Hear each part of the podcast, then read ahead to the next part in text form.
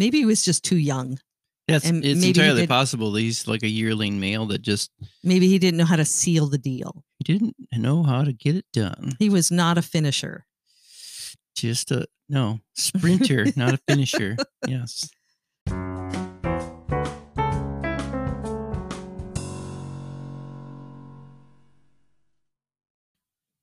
Welcome to the Winnie and Bill Chat podcast. This is episode 29, and we're calling this the Left Behind Photos. Hello, and welcome to the Winnie and Bill Chat podcast. Um, you know what, Bill? We don't say often enough on our podcast that we have a photography business, and it's called Quiet Shutter Photo. As part of the reason we decided to do a podcast was to sort of promote our photography business. Right. But we're horrible at marketing ourselves, aren't we? Yes, we are. So um, I thought maybe I'd mention that today. Bill and I have um, a photography business called Quiet Shutter Photo. We will shoot uh, photos of just just about anything if asked and for the right price. Right. We occasionally will do um, weddings. We love to do senior high school senior pictures. we love to travel. We love to travel. Um, has anybody paid us yet to travel? Mm, That would be great. not yet, but there's That- always that, That first time. great. We also would love to have people hire us to take pictures of senior citizen instead of senior high school, or as well as, I guess I should say. We think that that should be a thing that uh, people, once they get beyond their school years and their college years and their married and having children years, should still find occasions to get proper photos taken. So that's another thing that we are willing to do if you'd like to hire us to take pictures of yourself or your parents or your favorite aunt or whoever. We'd like to do that. Not crazy Uncle Bob. We'd even take pictures of crazy Uncle Bob. That We- might be fun. We might enhance those. we would love it if we could get paid to take pictures of wildlife and travel photography. But so far, that's something we do for ourselves. We do sell prints. Um, and if you want to look up our uh, quietshutter.com website, you will find a link there to our store and you can buy prints and see what else we do. But um, today we're working on our podcast. And uh, the way we do our podcast is that we post nine photos to our Quiet Shutter photo, Quiet Shutter Instagram. And you can listen and follow along with the pictures that we're talking about, or you can listen and look at the pictures later on when you get a chance. We'd hate for you to try and look at the photos while you're driving or doing something that would make it dangerous Always be safe. always be safe. And today's topic is left behind photos. But before we get started, we want to thank Anchor Podcasting Platform. It's a free podcasting platform that you can find on the web or on a smartphone on your app. And uh, it's available to anybody. It's free. You can make a podcast. If we can do it, You can do it. Thank you, Anchor. Thanks, Anchor. So uh, the reason we're calling this "left behind photos" is because the the pictures we're going to look at today are um, pictures of things that got left behind in the editing room. Um, often, when we take a lot of photos, if it's even a wedding or someone's senior pictures, or if it's wildlife, or if it's somewhere we've traveled, I'm really anxious to get home and edit the pictures and I'll go through the pictures and throw out any ones that are no good, like they're blurry or we missed the shot or whatever.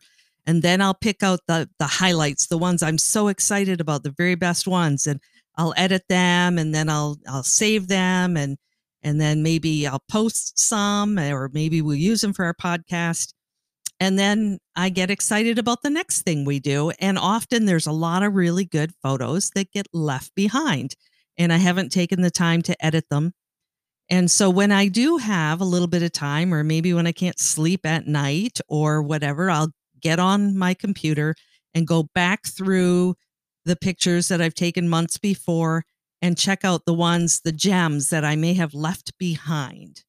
So today we've picked out nine photos that got left behind. What do you think, Bill? Yeah, that's um, you know, every once in a while we'll be going somewhere doing something and I'll see something and I'm thinking, you know, we had a picture of that. I wonder what we ever did with that. So some of these are just ones that um we just happened to maybe had something else of the particular subject that was a little different and uh, these are just things that we uh, like when he said left got left in the editing room Yeah. So um, Bill and I both take photos, but I hog the job of editing because I really enjoy it. Um, for Yeah. me, it's kind of like therapy. It's um, it's I find it peaceful and I find it um, gives me a sense of accomplishment. So poor Bill gets left behind when it comes to the editing portion of our photography business. And so a lot of times he doesn't know what got edited and what didn't get edited. And he will sometimes mention to me, whatever happened to that picture of the groundhog on the pole that we took, you know? And I'll have to think, did I edit that or do I need to go back in and find that one? So, um, yeah, there's, I mean, we take thousands of pictures. So there's a lot of pictures there to go back and have a look at. right right So let's start with our first picture, Bill. okay ah yes the little chipmunk We live at a um, camp and retreat center named Park of the Pines. We've mentioned this many times before. And um, in the summertime, it's a hub of activity, lots of youth camps and family camps. And then there's lots of retreats also throughout the year. And um, although there is lots of nature and wildlife that comes around, when there's nobody here and it's peaceful and quiet, Bill and I get to see a lot of wildlife that we wouldn't normally see. So um, often, especially Bill, will come back to the house and grab a camera. Oh, I just saw whatever pileated woodpeckers. I got to go get a picture. Or yeah it's kind of funny after quite often after a group will leave here it's like the uh the the wildlife that's around here just start to kind of creep back out it's like are they gone yet Are they and it gone yet?" happens fast. It's, it does within a couple of hours Yeah. after a group has left. It's it's pretty humorous actually. I remember one time sitting outside of the lodge after a big group had left and um, sitting kind of under the canopy in front of the lodge. And it had kind of started to sprinkle rain. It was a hot day. So it just felt good to just sit there and, and take it in. And um, all of the sudden, deer started coming onto the grounds from the woods surrounding the place, just from a couple of different places, just sort of appearing. And they, they went on the basketball court where there's um, on the edge of that there's a big oak tree and i think they're really attracted to the acorns yeah, there's al- there's always and there's an apple tree right in that area too. So there, it's a spot that they tend to go and look for food anyways. But yeah yeah, so they must be around all the time paying attention to what's going on and then when they have a quiet moment they come out and take o- take over the place yep, yep, they do. so our first picture here is um, a picture of one of the tiniest little wildlife um, residents at park of the pines i think you took this picture bill I don't remember. I I think that it was um, right outside of the dining hall, perhaps. And yeah, I don't. looks like the ground looks like possibly in the. There's a little garden right by the edge of the dining hall there, and I think it might have been in there. He's adorable. I love chipmunks. Should I not love chipmunks? Um, they are great until they get into things, and but they tend to get into things. And when they get into things, what do you? Like they tend to dig holes in under um landscape, and they will gnaw on wires and all Oh, so they're little- just as bad as the red squirrels. yeah. Because I've always felt like chipmunks were a little less uh, aggressive than red squirrels are. Well, I think they are less aggressive as far as that goes, but they're still. It can Well, be just as destructive. Well, they're rodents. Yeah, yeah. I don't know. It's funny because I wouldn't mind if a chipmunk crawled up on my hand and ate a peanut, but I wouldn't want a mouse to do that. Why is it that we're so creeped out by mice and so think that chipmunks are adorable? I don't know. Do you feel that way? No, You wouldn't feed a chipmunk a peanut out of your hand?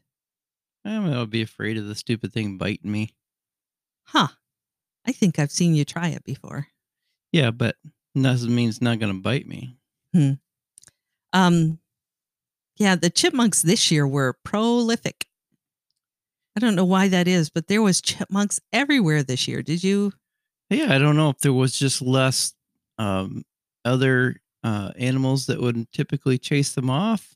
I don't know if red squirrels chase them off more or what, but uh, there seemed to be a lot of them around this year. It seems like I could look out the kitchen window, and our the outside of our kitchen window faces a, a little hill, and it's wooded. But I could look out there and see four or five chipmunks at any given time this summer. Maybe they just had a house, uh, like a hole in the ground where they were raising little ones that was close to the house this Well, they- year. So we saw I mean, them. they probably often. were, but also I could go over by the stairs that were going down to the cabins, and the same thing, chipmunks everywhere. Yeah, there were a lot of them around this this summer. For some reason, they don't bother me, but maybe they should.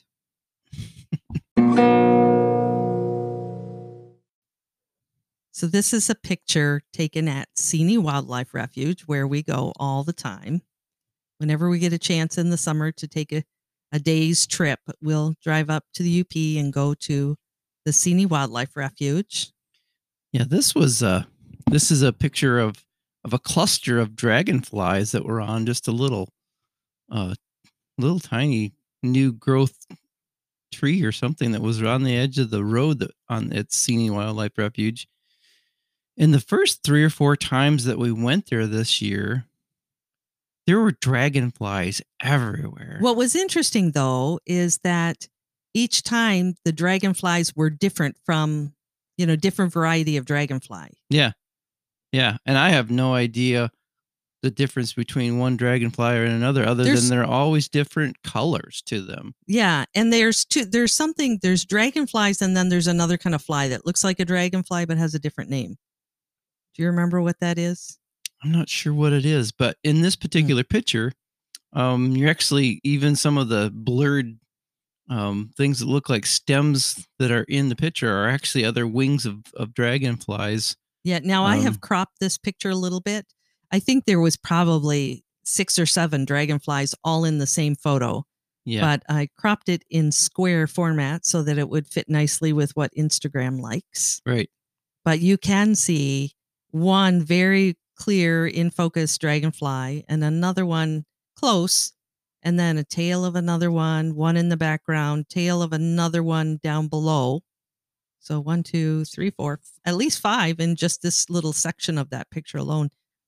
And What a nice job. I remember we were driving through Seney and there were so many dragonflies and we like to roll our windows down when we're driving through the wildlife refuge, but you couldn't keep the windows down this particular day because there was so many dragonflies. Yeah, they were just flying through the. It was like a cloud was- of them. Yeah, it was crazy. It was crazy. So you had to keep the windows open and there were just so many that somehow when you see a lot like that you don't think it's all that special maybe you just find it as annoying but you were really anxious to photograph the dragonflies I like dragonflies, so that's always a cool subject for me. yeah and a couple of times you pulled over and got out of the car and and took um took some dragonfly pictures and i may have missed editing these because i was so annoyed with the dragonflies that they were not interesting to me until later on when i got over it Yeah, this this might have been the time when we we did get some pretty uh, decent loon pictures Uh, a few times when we were up there this year. So you may have just in the process of yeah doing all the loons that you just didn't. That could be why. But in any case, Yeah. when I look back at this picture, and this is stunning, really. I did The- catch that one. The one that's in the foreground, you can really see the detail in their in their wings, and they're so transparent. It's crazy. And yet they almost look like stained glass. yeah, there's a lot of color in this particular one's wings. The and when they were flying around, they just looked gray. But you know, when Right. actually froze the frame so you could see the detail of the dragonfly, it was quite amazing. The color that was in their wings. if you get a chance to look at these pictures, um, I, I think it's a great idea to zoom in. Can you zoom in, Bill, as you're looking at it? hmm The um, first of all, the wings, which we've already talked about, looking like stained glass, they look amazing. But um, in the main dragonfly, you can see the little hairy, furry part around his neck. Yeah, right behind its head itself. Yeah. It's got almost like a like the dandelion fuzz around It it. does. It's so fuzzy. Yeah. And then the second dragonfly, that's most of it is blurry, but some of his tail and some of his legs are really sharp. And you can see all the little boy on his legs. Would you call those hairs or spikes? Well, they are they are hairs, but they look like spikes. And if I remember right, they actually uh it's how they feel things. Ah, and then along his tail, this is something you wouldn't normally see when you're looking at them in real life because they don't sit still that long. But there's little fuzzy hairs on his tail. See that? Yeah. Yep. Amazing. Yeah. Just amazing. Good job on this picture, Bill. Caught that one just right. Yeah, even though I was probably really annoyed that you were taking time away from taking pictures of loons to take pictures of these stupid dragonflies that were everywhere. They were driving you crazy. they were driving me crazy. and like you said, I think three different times we went, there was a different kind of hatch of dragonflies. And, and, um, you know, sometimes when you go to Seney, it's, it's, uh, black flies or, um, those horse flies or deer flies. And, Yeah. y- you know, you want to keep the windows open so you can hear the wildlife and feel the breeze. But man, you don't want a car full of bugs. You spend the whole trip on the way home killing bugs off your windshield on the inside. Inside, yeah. Yeah. Yeah. Yeah, and when you go up early in the in May or so, when the when the Seney Wildlife Refuge first opens up, it's usually mayfly season or uh, black fly season, and you certainly don't want to have your windows down when the black flies are thick. Oh my gosh. When you drive through the upper peninsula of Michigan during black fly season, you'll be driving along and you'll see a black cloud in the sky that you think something must be on fire. There's got to be a fire because look at that smoke in the air up there. But then when you get closer, you realize, It's black flies. nope, that's just it's black just flies. insects. It's just black flies. It's so gross. Yeah, not good. Do you remember the time that this is a this is way off topic, but your dad had gone to northern Ontario to go fishing with your brother. And he came home and he'd had a great time fishing, but he said that they had um, taken the boat from one little lake into another little lake. And when they got in the second lake, it was like a wall of black flies. Yeah, they they saw this wall of black flies and went, nope, not going there. Right. Turned not around, today. turned the boat around, and by the time they got out of that lake back into the one they'd just come from, they were. He was saying that they were they were just had eaten him alive practically. He said he'd be, he was wearing a t-shirt and blood was seeping through his t-shirt where he'd been bitten by black flies. yeah, And as he's telling me the story, I I mean I I know what black flies can be like. So I believed him, but I wasn't as impressed as I was once he lifted up his shirt and this was 2 weeks later yeah. and he was still all peppered It with looked like he'd had measles or something. Yeah, it was, awful. Yeah, it was that crazy. Ugh. Yep. I guess that's one So- reason to appreciate this time of year, November, when it's cold and all of the bugs You know, are I was just outside and saying how cold it really was getting. It was just really bad. But yeah, there's no bugs. there's right no now. bugs. That is the bonus of cold.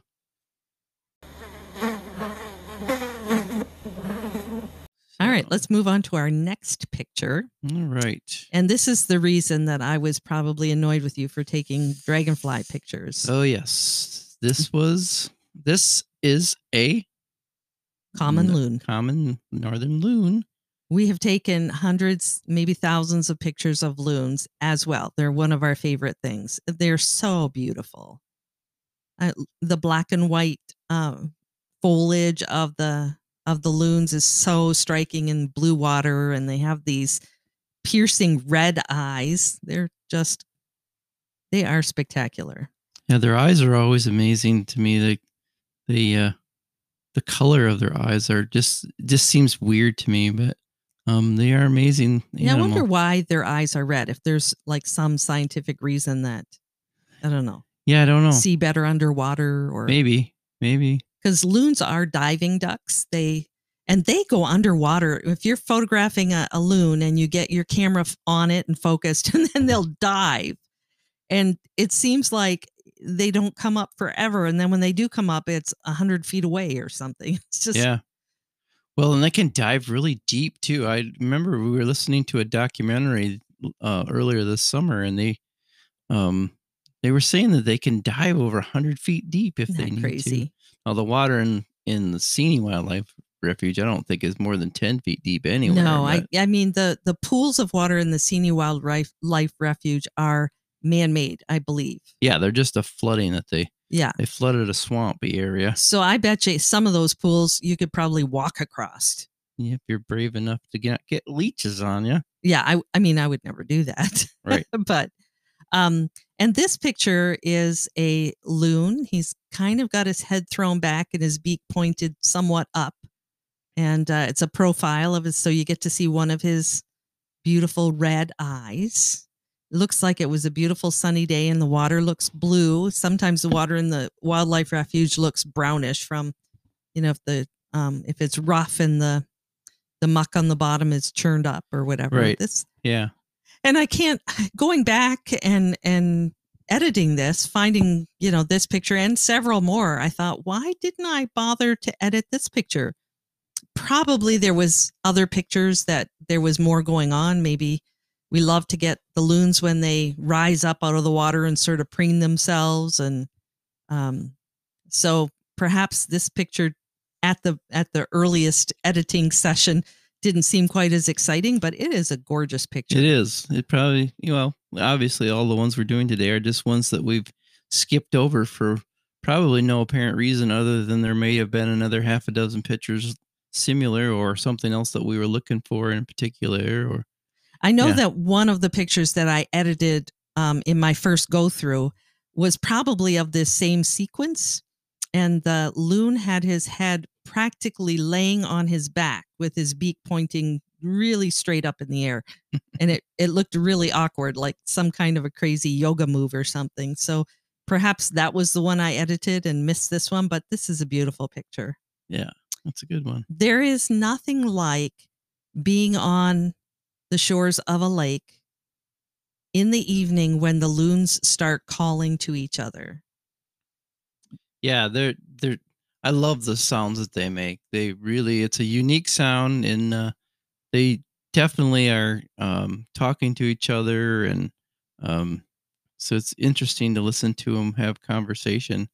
It's always interesting here. We live on Lake Charlevoix in uh, Michigan, but um, they don't stay on this lake. It's a it, Lake Charlevoix is actually an inland off of off of Lake Michigan, and uh, they um, migrate through here a lot. So you hear them In Um, the spring and then in in, the, the, spring. It's always you can always tell it's starting to get to be spring here when you, you go outside at night, uh, early in the morning, and you can hear the loons for the first time, and it's like, yes, we Yeah. made it through another winter. I think that um, loons like to nest on marshy shorelines.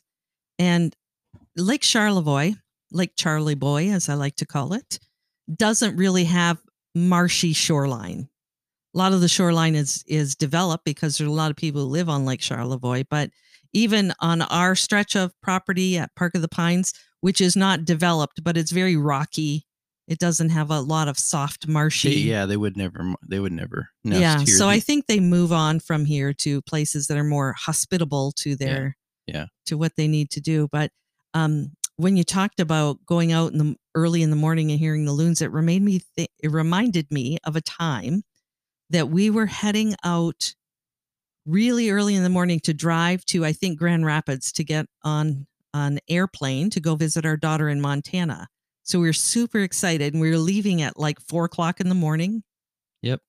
And we stepped outside, and we heard the first loon of the season, and it was just magic. yeah, yeah, it's pretty cool. I mean, we were already super excited to be taking a trip. And then to step outside and hear a loon, that was just Bonus. cherry on the top. Yeah. We we saw um we go up every year to Seney to try and keep track of the loons. But this year, would you say there was there were less loons that had successful nests? Right. We didn't see as many um, chicks, if that's what you call a baby loon. That's what I call them. But we did find one really friendly loon, and he was in a pond that we have never seen loons in in all the 10 years that we've been going to Seney Wildlife No, we've always joked it because people, you, it's pond. You would think, well, I mean, there's all got to be fish in here, and it's it looks a lot like the others where you quite often will see loons, but we've always joked that it must be an acid pond because there's nothing living in it. Yeah, we've nicknamed it the acid pond because we never see anything in it. Often you'll see swans and guaranteed to see Canadian geese almost everywhere. But for many, many years, we've never seen anything in that pond. Now, I don't know if it's maybe more shallow than other ponds. Maybe that's the reason, but you and I have nicknamed it the acid pond. yeah, but this, yeah, this summer though, there was not just one, but two or three different loons in there. but that Oh. one in particular was so friendly. Yeah, he was he was very curious to what people were and what they were doing because he would come up quite close. He was swam along the the shoreline, um, which happened to be the shoreline that, that was very close to the causeway you drove across, and it was it was pretty fascinating to be, to get up close to him. Yeah, if we hit Seney and found this loon in that pond, we knew we could get out of the car and sit on the side of the of the water and that we would have some fun encounters because he would come to us. Yeah. Yeah. yeah, he he definitely was trying to check us out. There is um, another photographer that I follow on Facebook who is um, big, big, big Seney Wildlife Refuge fan.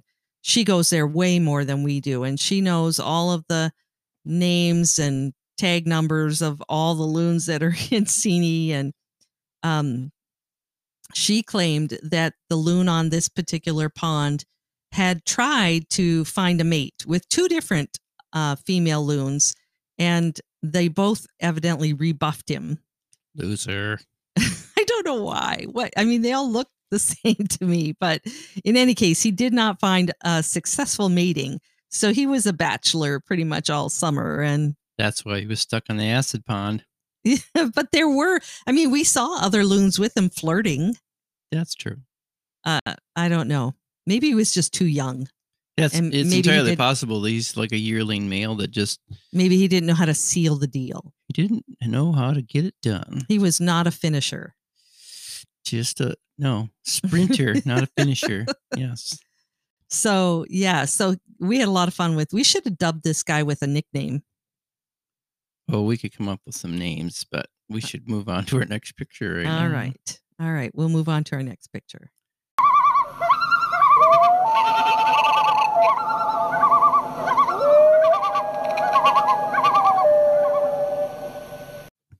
So our next picture is actually uh, a picture of a male mallard duck.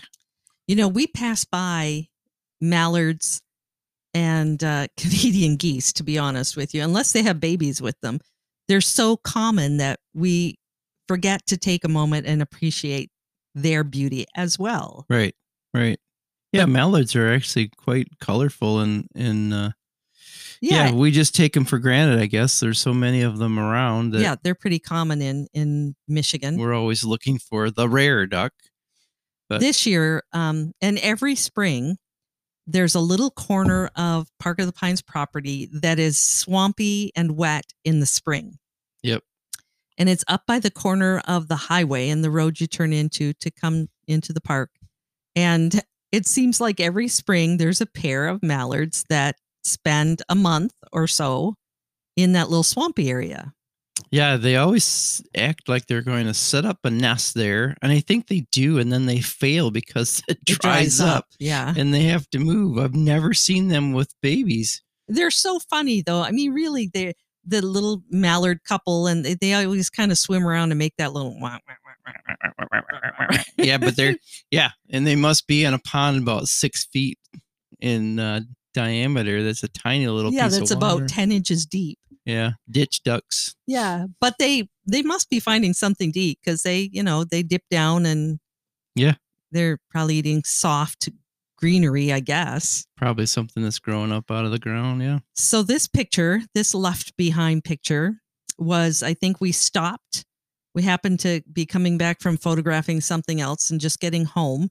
And we noticed the two mallards in the little wet spot. And we just pulled the car up alongside of it and took pictures out of the window.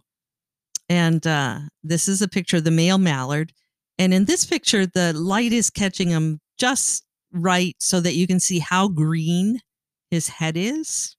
Yep. And I know you took this picture just because of the side of the road that we were on this.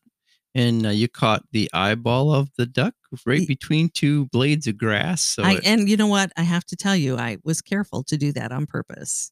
Yeah. If the blade of grass had a covered his eyeball, then the picture would have been garbage. yeah, trash. But you can see his eye right between a couple of blades of grass. So, and their beaks are so nice and yellow. There's a Oh, lot yeah. of color to them, like Yep. you said. Yep. Um, we should give this couple definitely. We should give this couple a nickname. Yeah. because they come back every year, like Heathcliff and Gertrude or Mildred, or they seem like a Heathcliff and Mildred type of pair. What do you think? Yeah, I think so. Yeah, they uh the old ducks just keep coming back. Yeah. So that was a quick little capture that got left in the editing room until probably just the other day Yeah, when I I, went. I just zoomed in on this picture and you even caught beads of water on top of this mallard's I I was just too. noticing that too. You can see the Yeah. the little water beaded up on his back.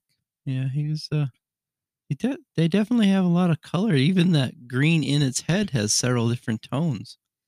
The um, mallards like the little swampy area that's on one side of the road, and the and the um, hmm, got to be careful what I say, but there's somebody in the neighborhood that likes the other side of the road to throw their empty beer cans Yeah. all the time. The non-nature loving people. Yeah, doesn't that drive you crazy? How many times have we seen six or 10 or 12 or whatever empty cans just thrown out the window in that exact same spot? I actually saw that gentleman that owns that piece of property that was blowing leaves there the other day, and he had a pile of the cans that he'd put up on the side of the road that he collected. Is like, I think he was equally as frustrated with Right. that mess. I think I remember you and I were saying that we should like clean them up and put a sign up that says, Really? Can't you throw your garbage somewhere else? Yeah, I wonder if it's kids that like need to get rid of the evidence before they go home. maybe, but I got a different theory that we won't go into at this oh, time. Oh, okay. well, I know that often we'll see mallards on one side of the road and empty beer cans on the other side. Yeah. Maybe somebody's drinking while they're watching the ducks. Oh, the next picture, Bill. There are a few stories behind this one. So this is your friend. I'll let you describe this picture. Either is my friend or his girlfriend, one or the other. I'm not sure which, but this oh, you weren't friends with the girlfriend too? uh, I wasn't allowed to be. Okay, I probably not. This is a picture of a Merlin hawk. Um, we've talked a couple of times in the podcast about the pair of Merlin hawks we have that live here at the park. Um, We didn't know we had Merlins at first. Last, last, let's see, a year ago fall. Is that when we discovered? yes. Okay, tell that story. So one of the buildings that we have here at the camp is our dining hall, and it's an older building, um, built in the 30s, and uh, we quite often will go into it when we got a group coming in. It's one of the buildings we go into to just to make sure that it's clean and um, Take the chairs take off the, the chairs off tables the and tables, get them set up for. I think it was a weekend retreat that was coming in. We got to make sure that the dish room is all up and running. And, and right. yeah. Right. And uh, I went into the dining hall. I stayed in the house. Bill went over on his own to make sure everything was in order. Yeah. And uh, I called you, I think it was, and said, You got to come over here. You got to help me clean this mess up. And you I actually, I think you came back to the house and you were so ticked. You said, There is a heck of a mess in the dining hall. I'm going to need your help cleaning this up. And I said, What? What kind of a mess? Because uh, sometimes people will use the buildings and not clean them enough when they leave. And so sometimes you miss a, something and then you got to clean it before the next people get there. Right. So I thought maybe it was something like that, but no, this was No. more unique than that. Well, I thought at the time there was there had ended up being bird feathers all over in the in the building, and I'm like, what the heck is that? And I thought because there are a lot of partridge around here, the feathers that I saw, I thought, well, partridge, how did it get in here? And then uh, in our dish room, there's a couple of uh, uh, windows in and they there. are small windows, like the size of a basement, a typical basement window. Yeah, they're not very big, but a bird flown. I don't know if he was after another animal or something, but it, it had flown through the window. Anyways, I suspect he saw his own reflection it's entirely possible. because I think that happens sometimes.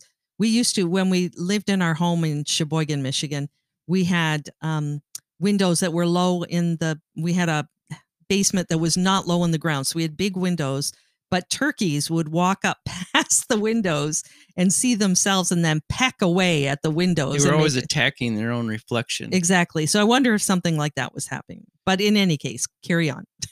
so your- the uh, I was started looking around for a dead bird because I thought for sure, well, it broke its neck or something. Or but when I started looking around, every window in the place had feathers and bird poop all over it. And you could tell where a bird had really pecked and clawed it, tried to get out of the windows. right, right, yeah, and He um, must have been in there for days. That's all I can say. I, I don't know. It just was crazy. But somehow or another, we went all over the entire building looking for, uh, you know, the bird because we figured he was either hiding somewhere or had died because they quite often will die from panic from yeah, if, if they don't die from the impact of the window, they would die from getting all worked up Right. about trying to get out. right. So, um, anyways, the bird was gone. We cleaned up the mess. It was a Um, big mess too. yeah. He, there are a lot of windows in that building, and every single one of them had been soiled. yeah. it was so we had a, a lot of wiping down to a do. lot of bleach and a lot of cleaning. yes. and also the amount of glass from where he busted through a window and where the glass ended up like he it must have been such a powerful blast through there because glass went everywhere yeah.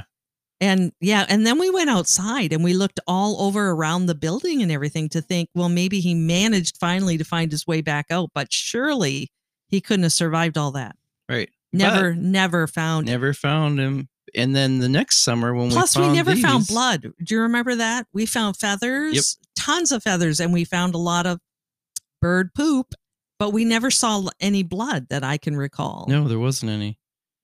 But it was a tough bird. Yeah, yeah. So, um, when we sp- spotted these merlins here this spring, when I started taking a few pictures of them, um, the feathers that I'm noticing on the underside of this bird is exactly the feathers that were all over the dining hall. So one of these birds had dove through the window, survived, pooped on every window in the place, and then we went around, went back out the whole canyon. And decided to live here for the whole summer.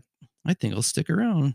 This is an excellent picture. Um, the picture shows this Merlin hawk, and the Merlins are about the size of A partridge. a partridge. What if somebody doesn't know what a partridge is? Uh, they're the size of a, crow. crow, would small say- crow. yeah. yeah, um, not a raven, but a crow. right.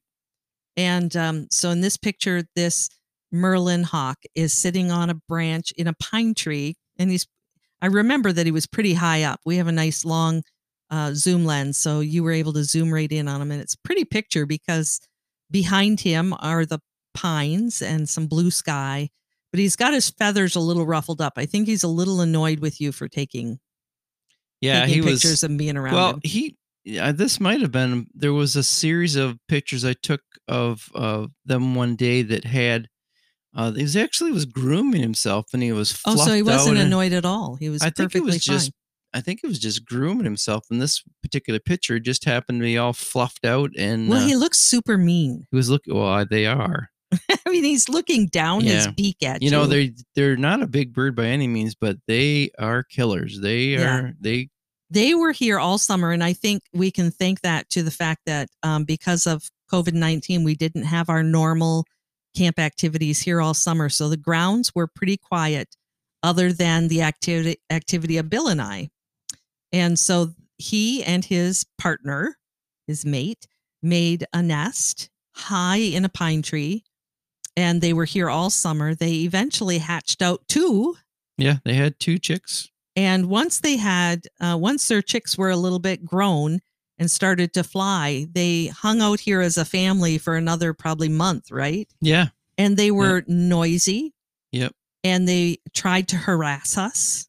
Yeah, they would buzz us when we were walking around on the grounds or Yeah. mowing grass Before they had their babies, um, we spent a number of weeks staining the huge lodge that's here on the grounds.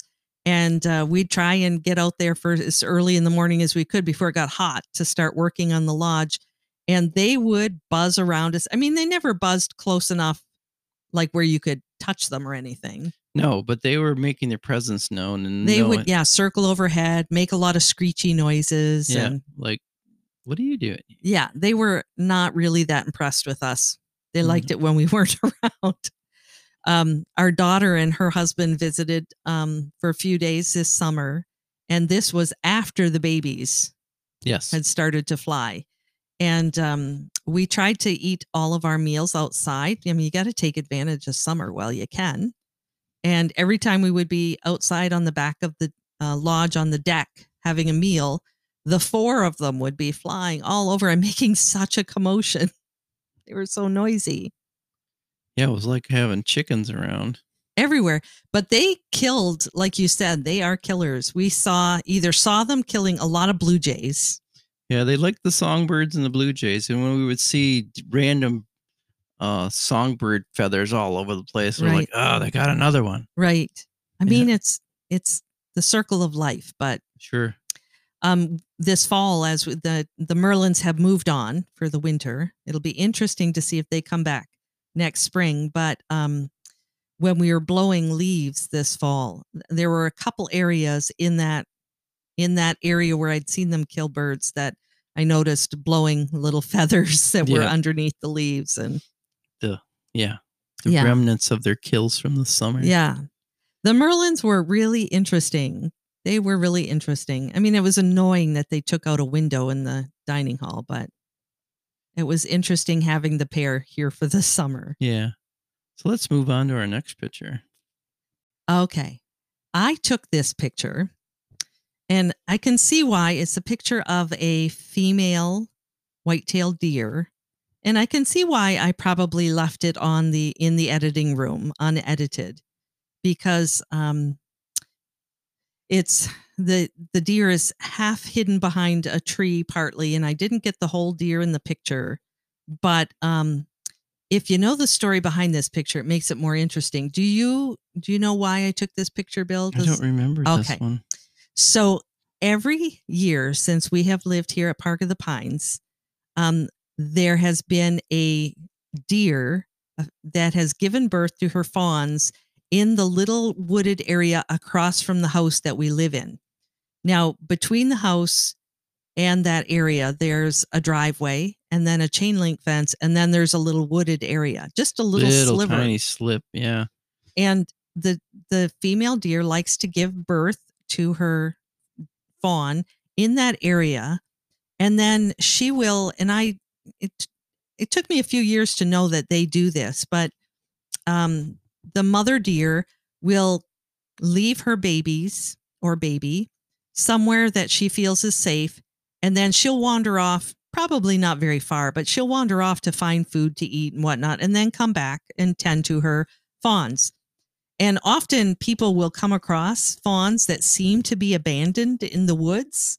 They don't see any adult around and they'll think that that poor fawn has been abandoned. And then they'll pick them up and take them to, you know, the um, animal shelter or something, thinking that the poor thing's been abandoned. But it's not Right. true. No, you should leave them alone. Absolutely leave them alone because it's that's the way it works that um, the parent will go off. We've seen Fox do this and right. We call them leaving them in the nursery. Yep, they're leaving them in the nursery.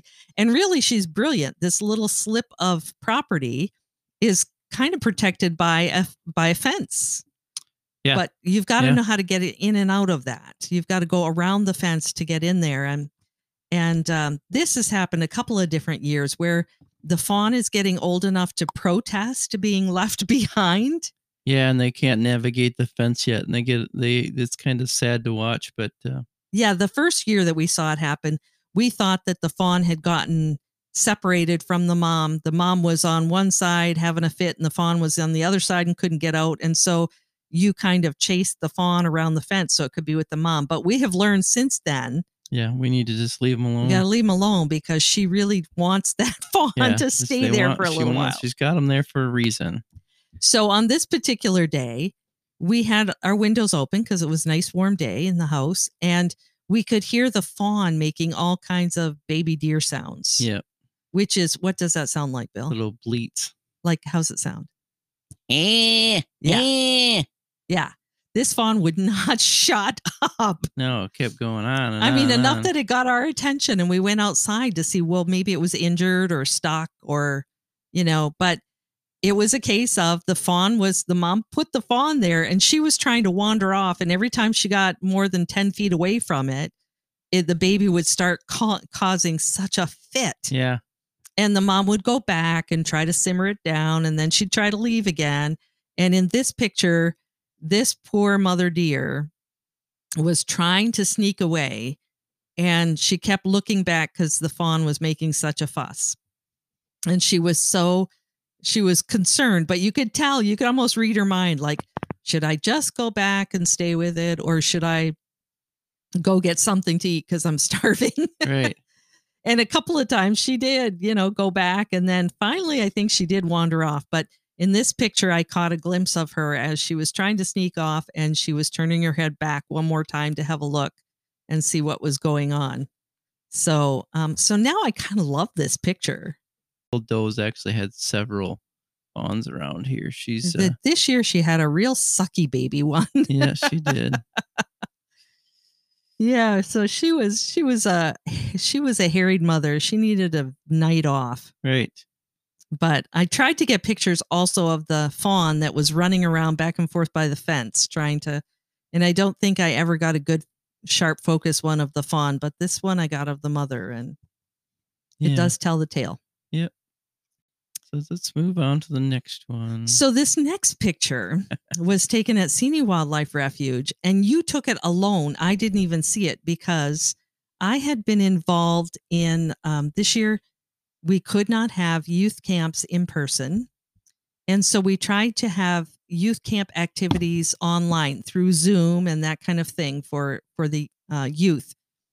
And when it was the week for senior high or the, the time for senior high camp online, one of the things they did was they had a, a late night chat, Friday night chats. Any senior high kid who wanted to tune in, and we had a number of adults that were monitoring it, and they could just hang out and talk to each other from all over the state and outside of the state, even. We had a couple of kids from another, I think from Colorado. But the late night chat started at Eleven o'clock at night. 11 o'clock at night and they didn't put a deadline on them they wanted you know if the kids were really enjoying spending time with each other they wanted to let that happen. And so the night before we took this little drive up to Seney, i had been up till like one o'clock in the morning monitoring the late night chats and i was pooped the next day yeah, and we tried to go really early because we we always want to get to Seney like first thing when the sun comes up in the morning because the animals are more active. And I we got to Seney and I said, we pulled in and I said, why don't you take the little short hike around this first pond and I'm gonna take a nap in the car. Yeah, I remember it. You said, "And take your time." yeah, take your time. I fell right to sleep too. Yeah, yeah. So this picture is actually a picture of a little muskrat that I happened to come across. I was going across the this particular loop when you, if you've ever been to Seney or if you go to Seney Wildlife Re- Refuge, there is a visitor center just as you come in. Big parking lot and a visitor center. But next to the visitor center is a nice little. It's about a mile and a half uh, loop trail that goes all the way around the pond. It's right out in back of the visitor center. And there's several little bridges in there. And I happened to be going across the one bridge and I heard this um, like a chewing sound. I'm like, what the heck is that? And I looked down and this little muskrat was eating um, the uh, reeds from cattail, cattails, cattail plants. Uh, and uh, he was just having a ball eating those things and eating them like stalks of celery, celery and just chewing them down. And uh, how close were you to him? I was probably 10 yards from him. Okay. Pretty close, actually. Because I remember I had. Do you think he was aware you were there? Oh, yeah. Yeah. He's, he, uh, he knew I was there, but he was just, um, he had found what he was liking to eat and he was just mowing down on it. So he didn't feel threatened by no, you. And- Seems like I took both camera bodies that we have and um, had the long lens with me and the shorter uh, lens, and I ended up u- using the shorter lens because I was so close to him that. Um, Did you? I bet you laid down on the ground. I laid right down on the I knew it. on the deck of the um, bridge because it was so close to it that I wanted to get. It was about the only place you could get a picture of his whole face. And Well, yeah, you did a really good job of the little face of this muskrat. Again, is between. It's framed up by the grasses and the and the cattail reeds, but you can see his whole face and his little adorable little nose and whiskers. yeah. It was Oh, a, you can even see his little claw there holding on to one it was the a little little cutie. Oh yeah, he he used his hands like um, I when you first showed me the picture on the back of the camera, I thought it was a beaver. Yeah, well, I wasn't sure.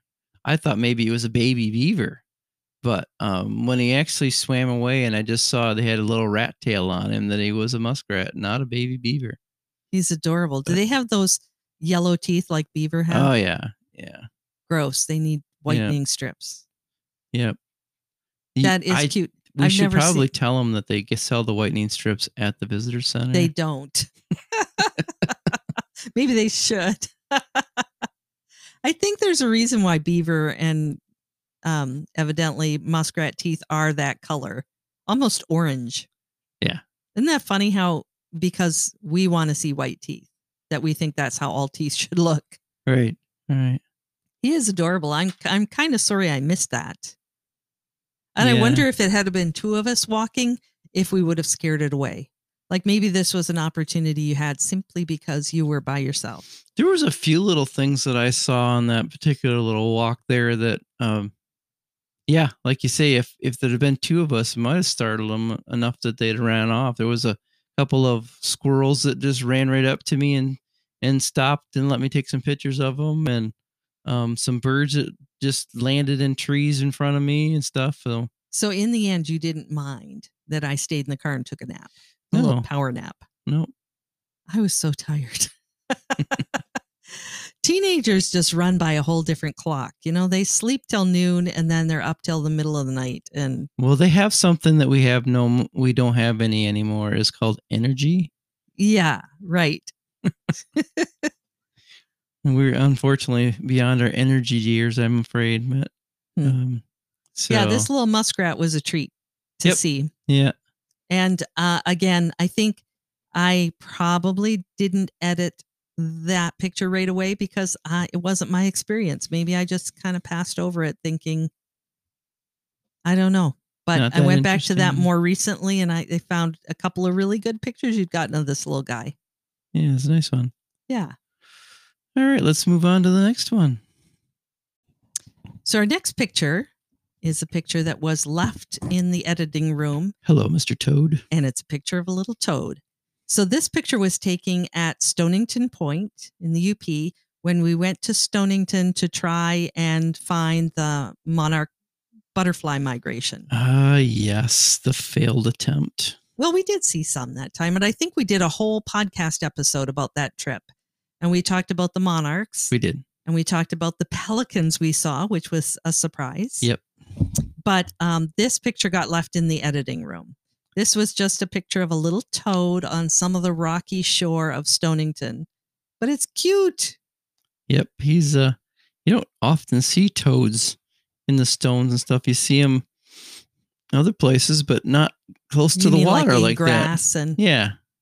Do you- so a few years ago, we went up to Stonington um, around the same time of year in the fall because we were trying to catch the monarch migration, and um, the water levels were not as high as they were this year. So you could walk around the point on the lake shore, on the shoreline, much easier than this year. Yeah, I don't think you could have you certainly would have got wet doing it this year. This picture is from this year on a little bit of the shoreline, but um, I'm remembering back to when we did it the last time, and we saw a lot of toads and frogs hmm along the lake shore, and then we saw snakes. Yes, we did. They were hunting toads. They were hunting frogs and toads. Yeah. Yeah, but that was fascinating. I'm not a fan of snakes, but it was fascinating to see them. And it seemed like when you're walking along that little wet shoreline, and it was not like a big beach. It was a little shoreline that there's water on one side of you and and trees and forest on the other side. right.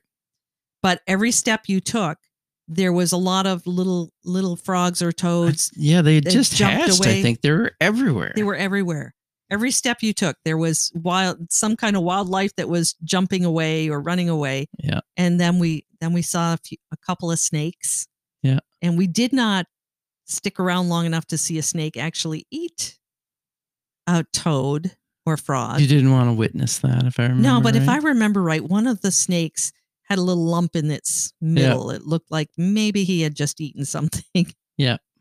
But that was pretty that's pretty fascinating. So yeah, this just is a cool little picture of a, a quick catch of something leaping by. and definitely a quick catch because if you're going to try and take pictures of frogs and toads, you got to be quick because they don't sit around very long. Usually not. Yeah. I know I tried to maneuver myself to get a picture of him from the front side. This picture shows it's from above, so you see his back and his legs and whatnot. But I really would have liked to have gotten a picture from his the front of his face, facing his eyes and his nose. But he didn't. He didn't cooperate at all. No. But that's a pretty cool little picture got left behind. So our last picture is kind of appropriate for where we are right now in the middle of November, coming up on Thanksgiving. the turkeys. The turkeys, the wild turkeys. Yes. Not every state has wild turkeys, correct? Correct. But um, there's a lot of wild turkeys in northern Michigan anymore. Yeah, they they've really become quite prolific. They uh when I was a kid there was virtually none around.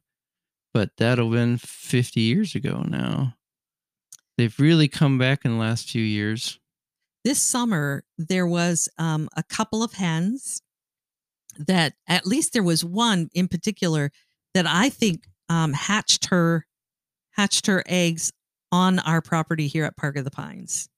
Because you and I were up on the baseball field one day and we heard a little rustling in the in the woods and we thought maybe it was a partridge.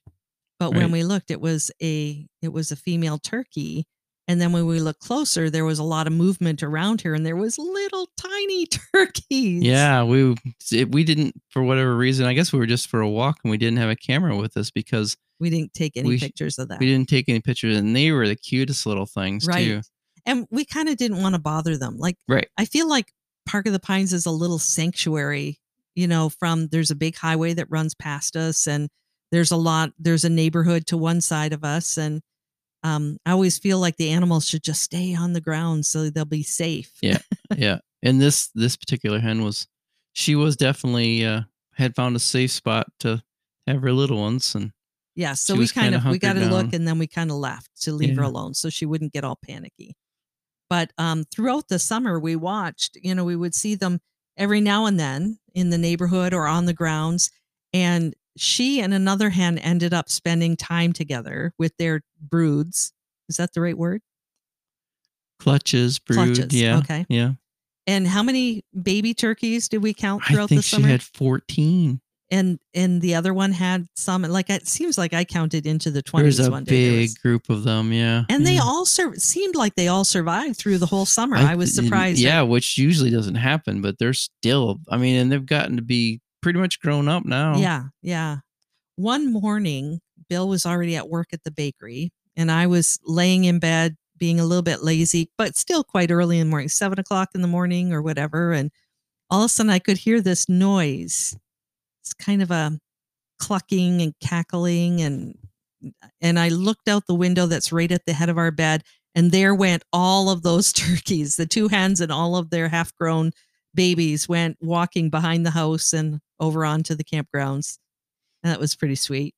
Yeah, it's always interesting to hear the conversations too. They definitely talk at each other while they're going around feeding. Yeah, This yeah. particular picture that we've showing here is actually um, just down the road from here. There seems to be, well, there's a gentleman that feeds the turkeys, but um, there seems to be like this big, I don't know if you call them a bachelor group or what, but there seems to be like a dozen or more tom turkeys that um, in the spring they are always fanning out, um, showing their colors and their and their uh, big tail feathers and stuff, trying to impress the girls as they go by. But There's always turkeys in that spot. Um, do you remember last year, one day, this was a sad story when we saw a car pulled over on the side of the road there and the driver had hit one of the turkeys.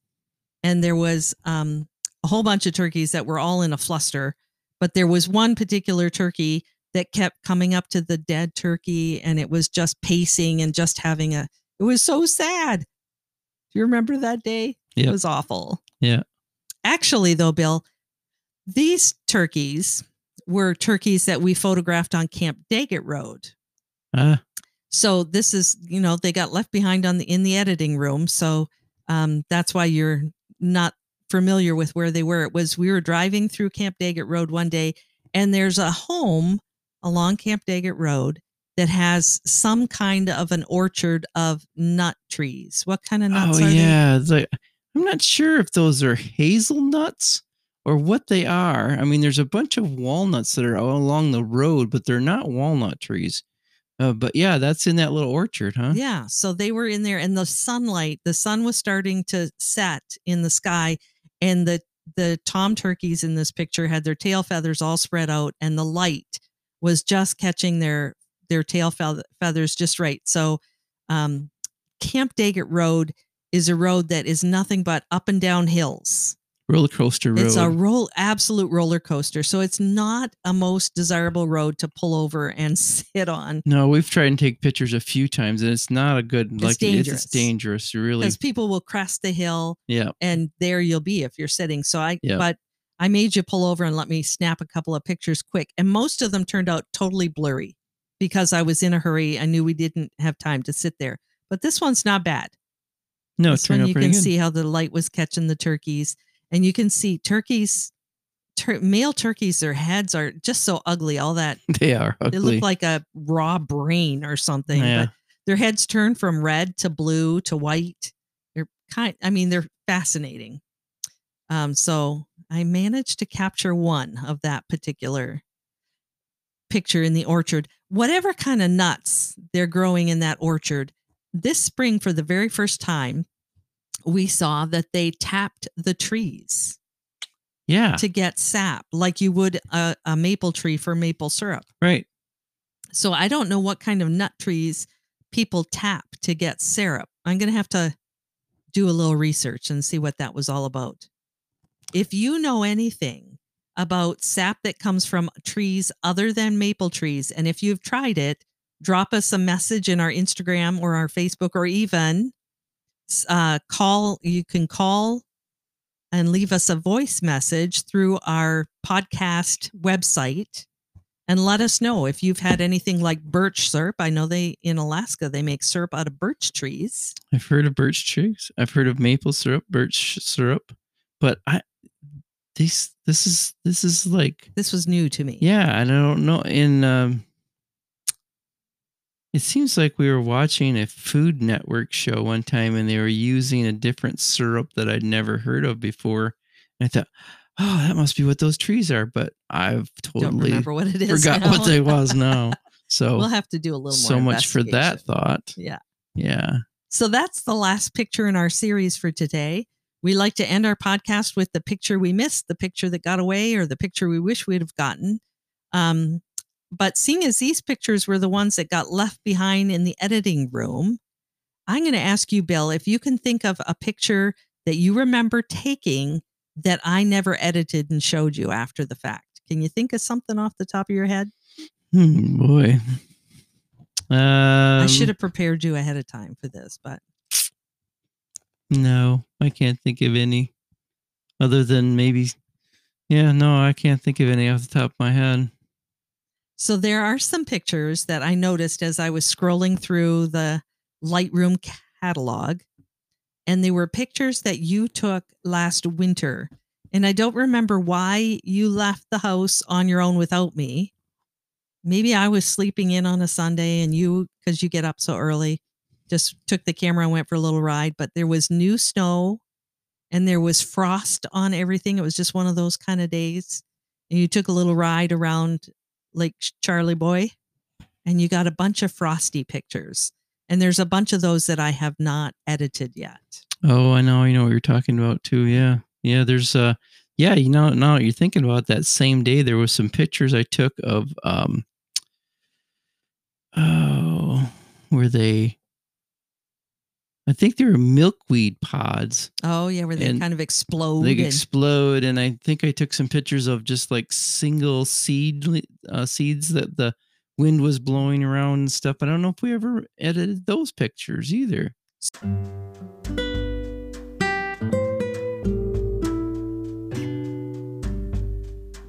so I'm just going to say if they didn't get edited, it's because they were blurry or something. was yeah or you didn't take them so they didn't yeah Or maybe I just left them behind. Yeah. I think we'll do this again sometime. Do another series of pictures that got left behind in the yeah editing i'm room. sure we'll, we probably should just set up a little file as we're going through things and go oh there's one we should have done Yeah, and then we can do this again this was fun absolutely. Yeah. Lots of good pictures. yeah So that's the end of our podcast for today. Um, we will talk to you next week. yeah thanks for tuning in and i hope you have a great day thanks Bye. bye-bye